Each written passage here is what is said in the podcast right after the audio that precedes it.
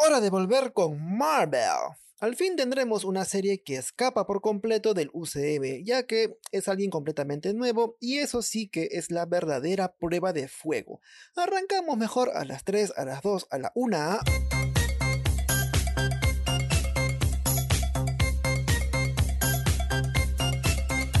Oli oli, mis ternuritas calienturientas. Hoy hablaremos de Moon Knight, también conocido como el Caballero de la... Ya saben, esos superhéroes nuevos que Marvel debe añadir sí o sí para generar más plata con películas planas y con hartos efectitos especiales. Venga, al menos Moon Knight es una historia fresca y eso se agradece. Tampoco hay que ser tan mala leche, ¿no? No, no, no, no, no, no, no, no, no, no, no. En fin, Moon Knight llegará el 30 de marzo de 2022 a Disney Plus. Y la verdad, pues bueno, reconozco que la historia tiene potencial. ¡Sabe! Pero, pero, pero, pero, no le tengo fe en el sentido que mis expectativas de una historia oscura se haga realidad. Esto se va a poner feo. Disney es el mundo de encanto, de las princesas y de toda esa buena mierda y lástima que eso también se refleja en el UCM. No había otra manera. La batalla de Shang-Chi, por ejemplo, sin armas de fuego me pareció ridícula y Hawkeye tuvo mucha acción, pero con el humor infantil de Disney Channel. ¡Puta, qué asco! Con todo esto, espero equivocarme con Moon Knight, y para alimentar la curiosidad por esta producción, pues preparé una breve reseña del origen del personaje según los cómics. ¡Qué buen servicio! Moon Knight apareció por primera vez en Werewolf by Night número 32 de 1975. ¡Anda la osa! El protagonista es Mark Spector, quien ya era conocido como Moon Knight y era un... Su chamba era de mercenario para un grupo de villanos llamado el Congreso de la República. No, no, no, no, no. El grupo se llama El Comité. Esos villanos son otros. ¿Para qué te digo que no, Su debut fue primero como antagonista, pero luego acabó siendo un héroe algo oscuro.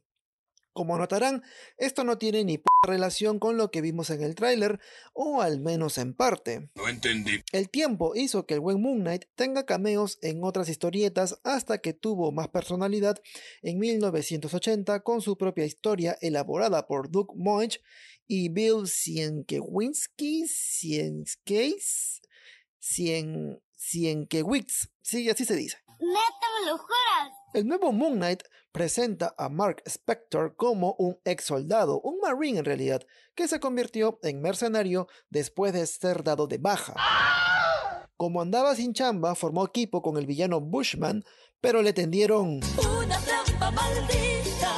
su socio lo traicionó y fue dado por muerto en Sudán cuando intentaba evitar el saqueo de una tumba antigua.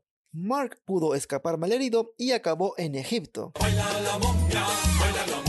Allí es donde los pobladores lo llevaron al templo del dios de la luna, llamado Khonshu, para que sane sus heridas. El detalle es que la deidad vio en él una oportunidad y lo convirtió en un avatar de su voluntad bajo la identidad de Moon Knight.